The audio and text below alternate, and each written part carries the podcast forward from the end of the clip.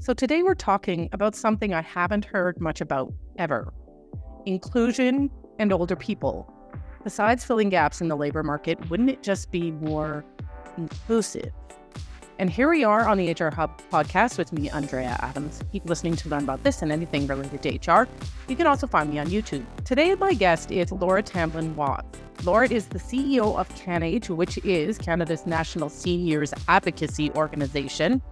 She has recently spoken at the UN on related issues. She's been working in the field for 25 years.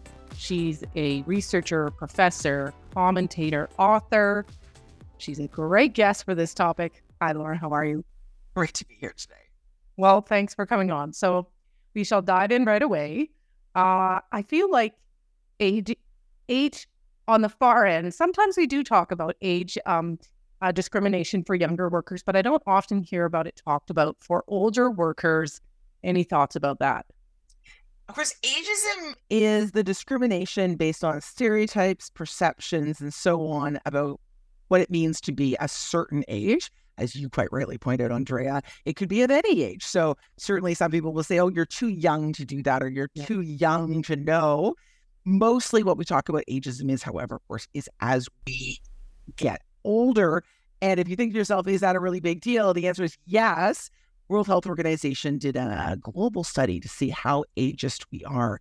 And they found out that ageism is the single most prevalent form of discrimination in the world. StatsCan said, well, but you know, Canadians, we're, we're, we're so much better than that. We did our own study to see how ageist we are in Canada against older people. And we found out that we are worse. 56% of all Canadians are profoundly ageist. And if you don't believe that, pop over to your grocery store and buy a birthday card and see what's in it. And then imagine that those types of comments and images were being used for any other form of discrimination. And I think you'll get a little bit uh, hit in the face with what that really looks like. And of course, one of the big areas where that expresses itself is in the workplace. It used to mean always mandatory retirement. Now it still sometimes means mandatory retirement.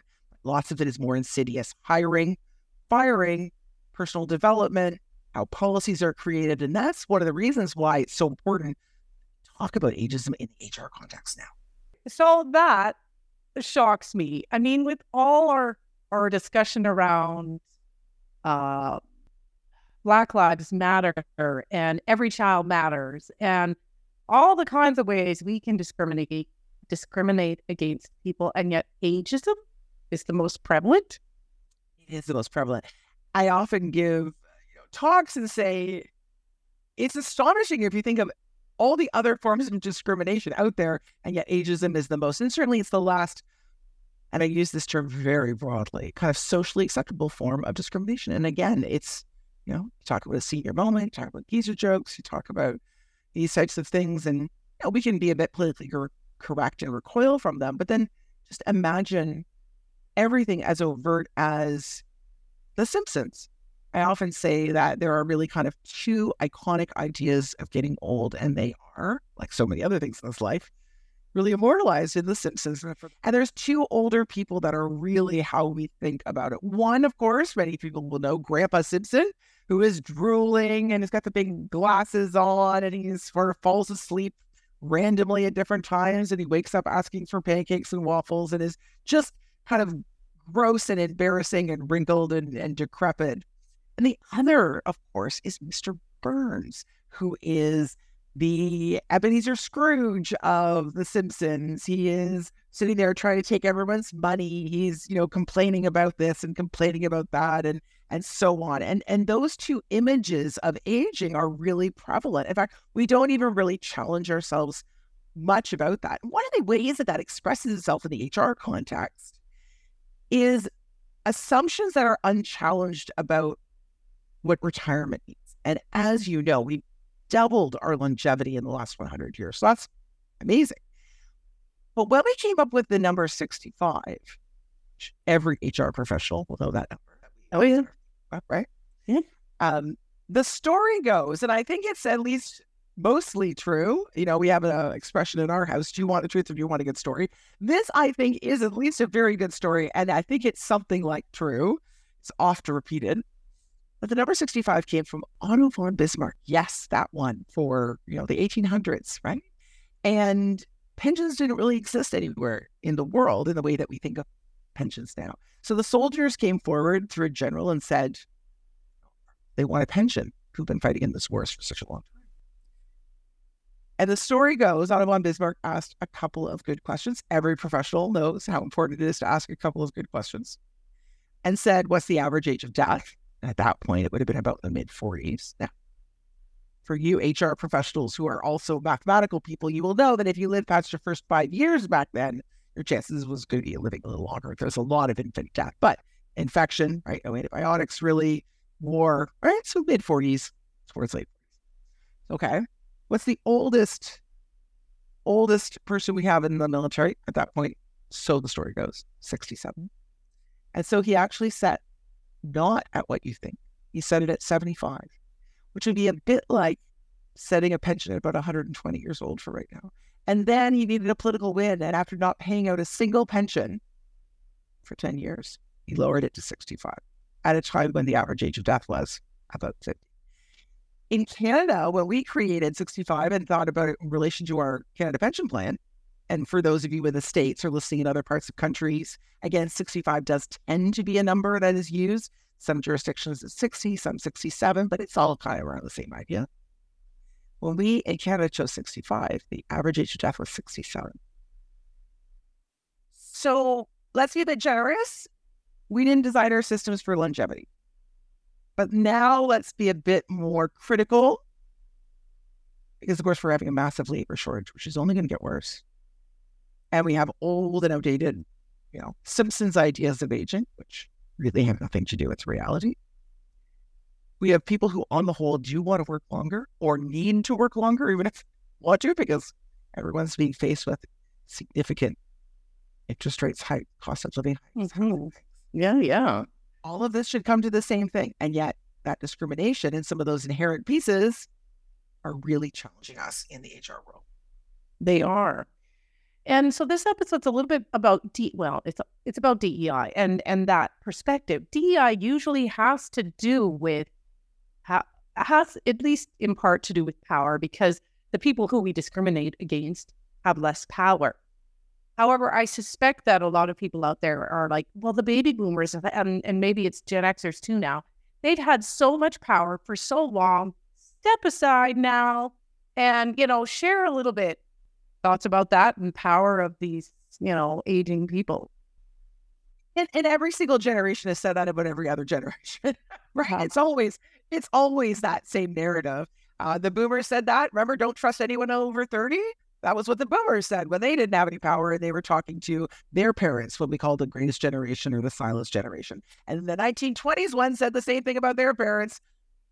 Th- thus, we all do. And that's more, I think, questions of maturity. You know, power is an important thing. And I think we need to think about power in a couple ways. That may be true about boomers who are, you know, kind of white, financially well, um, able to have saved, predominantly male predominantly born in that country with higher degrees of education and literacy. So I think it's really important that we think about with all of our good DEI lenses. What we know is that intersectionality is a huge aspect to this. So if you are a worker and you are new to the country, maybe you speak a number of languages, but you're a little bit rough in the one that you're supposed to be working on.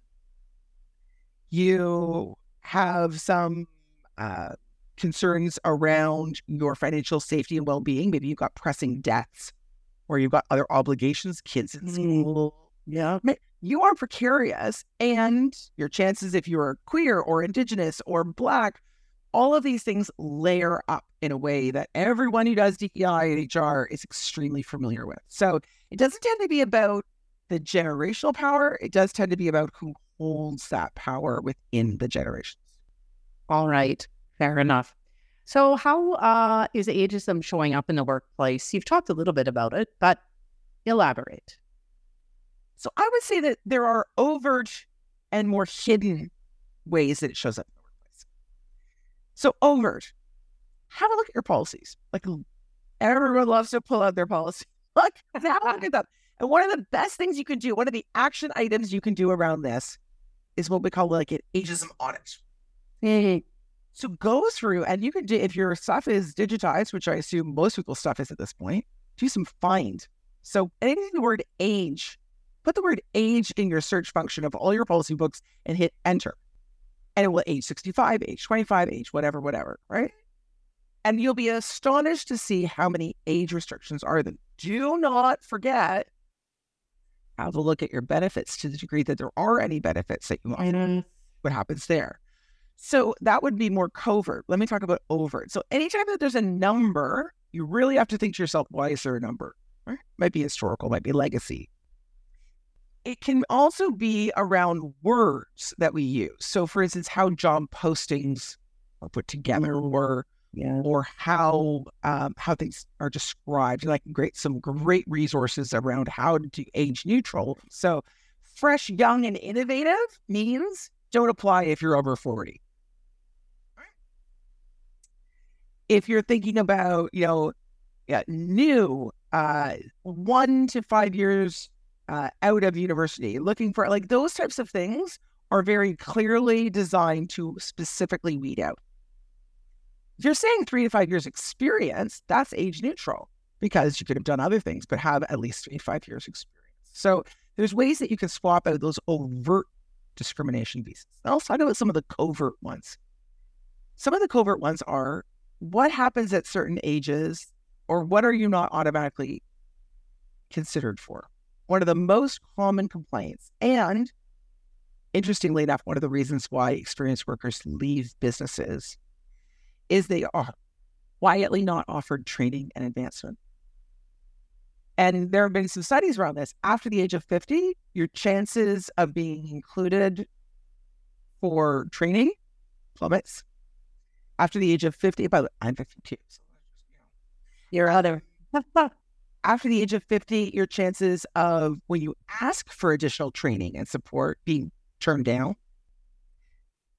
When you look at your benefits package, to the degree, again, benefits may be available for you, you actually have to go and dig out and talk to your either your contact person at the insurance company or really read the fine print. Again, you can do a, a search and look at the word age there as well. But often there's cutoffs. So many, many insurance companies and benefits companies at certain ages, and it's often 65, regardless of employment status, your coverage either ends or is significantly reduced. And what that means is, as we're having people work longer in different fashions, you know, you could have had a birthday yesterday, turn 65, and be sitting at a desk right next to your colleague who's 27, both doing the same job, and your benefits will now be either eliminated or significantly reduced at a time where we know. So those are hidden ways. Um, an insidious way, we really have to look at algorithms. When you're advertising for job ads using an algorithm, right? Who are we going to show this Google ad to or Facebook ad to or whatever it is? Okay. You indicate who you want to see it. And you actually, age groups and demographics are one of the biggest pieces where ads are targeted to you. Mm, So if you're hiring and you say, I want people like 20 to 40 years old, those ads are only pointed to you if you fall into that age group. So you may not even know about a job or a promotion or opportunity if it's done through targeted algorithms. So I think we can infer from a lot of what you said how we can make uh, a more more age inclusive workplace. But anything to add? At CanAge, we've been working with the AARP, uh, kind of a cousin organization in the United States, and the World Economic Forum and the OECD on a project. And I'll just say what it's called. It's a bit long to say, but if you look up living, learning, earning longer, L L E L, it is a global initiative, and there's a website which is just absolutely superlative and has ways that you can make sure that your workplace is age inclusive. You'll find videos, resources, you'll find statistics, you'll find ways to reframe some of those job postings. You'll find uh, tools that can help you go through as an HR professional your different segment groups or or client groups or alternatively your internal uh, support groups or professional groups and, and become involved. So the living, learning, earning longer um, is really wonderful. But step one, open up your DEI policy. Is age there? If it is not, add it. Start there. Okay. If it's not, just add it. Like that is the, if it is there, start doing a bit of an internal review and see how are you activating around that. Hmm. Okay. Uh, what is the risk of doing nothing? There's a lot of risks. We know that companies that are multi generational and focus on an age inclusive workplace, multi generational workplaces, are more stable. You know, that they are more productive, significantly greater earnings and dividends go up to shareholders. That the churn rate for staff plummets. So, not just more stable emotionally and socially and work wise, but actually churn is significantly reduced. And that both uh, younger and older team members are happier. So, your workplace becomes a happier place and that the culture improves. So all of these demarcators are, by the way, evidence based. The average amount of time it takes if you lose an older employee to fill that knowledge gap again someone else is two and a quarter years of productivity loss. And where some of them, the mechanics or the the processes, we don't have people who know those processes the backfill is not two and quarter years. In some cases, it actually takes the company down. Then there's the kind of legal aspect. If you are an HR person thinking about risk management, yeah. So yeah. not only is it bad for business, bad for productivity, bad for churn, bad for morale, bad for your product or service that you are actually going to do. In a labor market shortage, your chances of getting sued and or having human rights and employment standards complaints against you is going to sharply increase. So this is an easy thing to start thinking about, and the downside is very bad. I know we touched on this at the beginning, but I know a lot of young workers feel discriminated against for their age as well. Anyways, what do you think about like what do you think about the discrimination of younger workers? You know, people's experiences are important. Yeah. And and you know, age discrimination is endemic and also it's taken like all forms of discrimination for people who experience it, it gets into you, doesn't it? It's equally poisonous. So that self discrimination or the um, the acceptance of discrimination and the perpetuating it, right? Do do younger people feel discriminated against based on age? They may feel it and they may be it, but the implications for them are far lesser than an older person. Doesn't mean that they're not experiencing it. Ageism, however, is overwhelmingly against older people. It's kind of like saying, and I don't want to equate these. I please, please do not equate these. But when we're talking about domestic or intimate partner violence or family violence, you know, it is overwhelmingly against women men, and women identifying individuals. Uh-huh.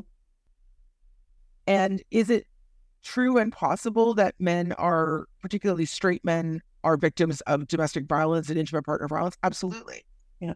Is it proportionately as significant? Not even close. Now, does it mean that it's not important and valuable?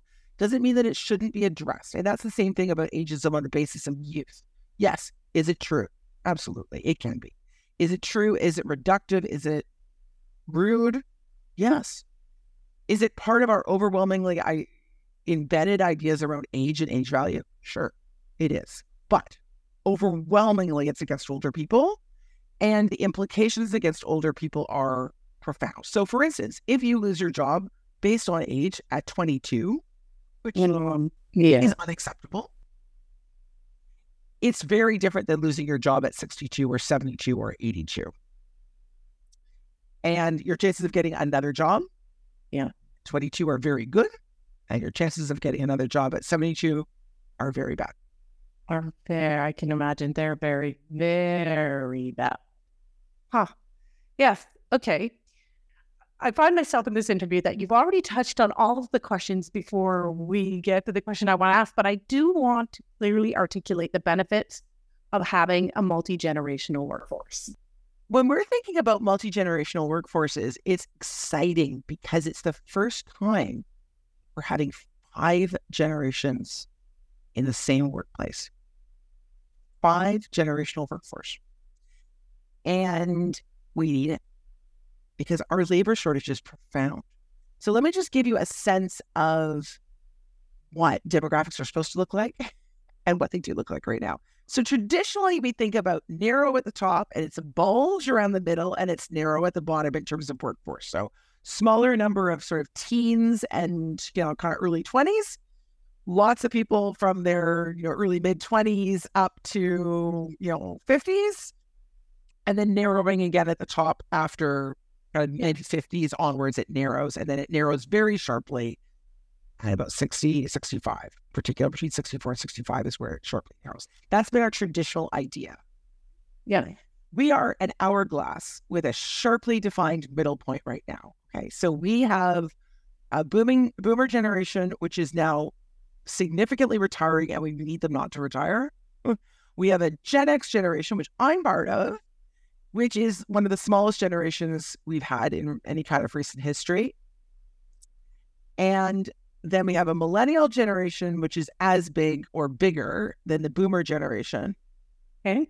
And then we tuck in again after that. So it's like this now is a very unusual demographic.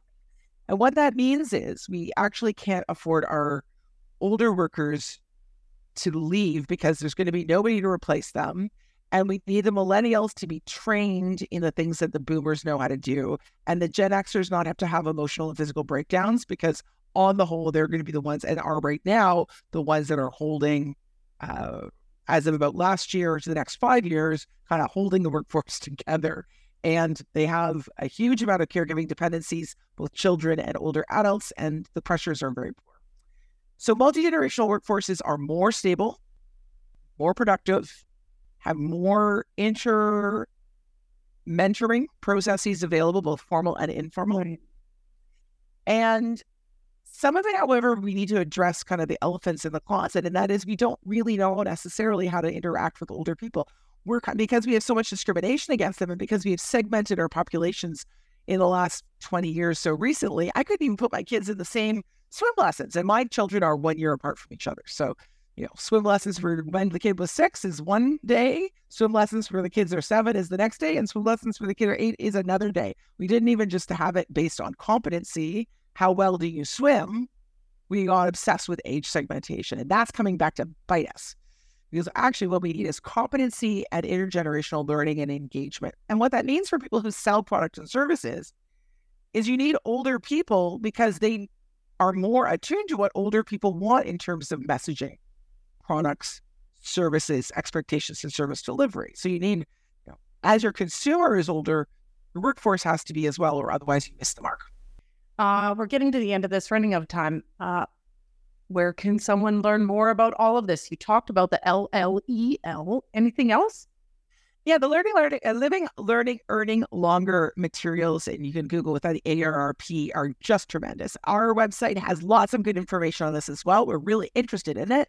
So we're at canage.ca. That's C A N A G E dot C A and you'll find out lots about how to stabilize your workforce, implement policies, make sure that you are one of the best leaders in your field. And if you're interested in your own personal development, I do have to say, this is an area that you can really distinguish yourself and um, have an opportunity to move the conversation forward while at the same time stabilizing your workforce, making your job easier. You make a great case for that. All right. I'll put all those links in the show notes as well as um, I'll there will be shown at the bottom of the screen. Well, thanks, Laura. I'm thinking about just how much we'd benefit from having a multi generational workforce. And I know that I have benefited in my career from a multi generational workforce. However, we have reached the end of this episode. Thanks for listening out there. We'll catch you next time when I talk with another insightful guest.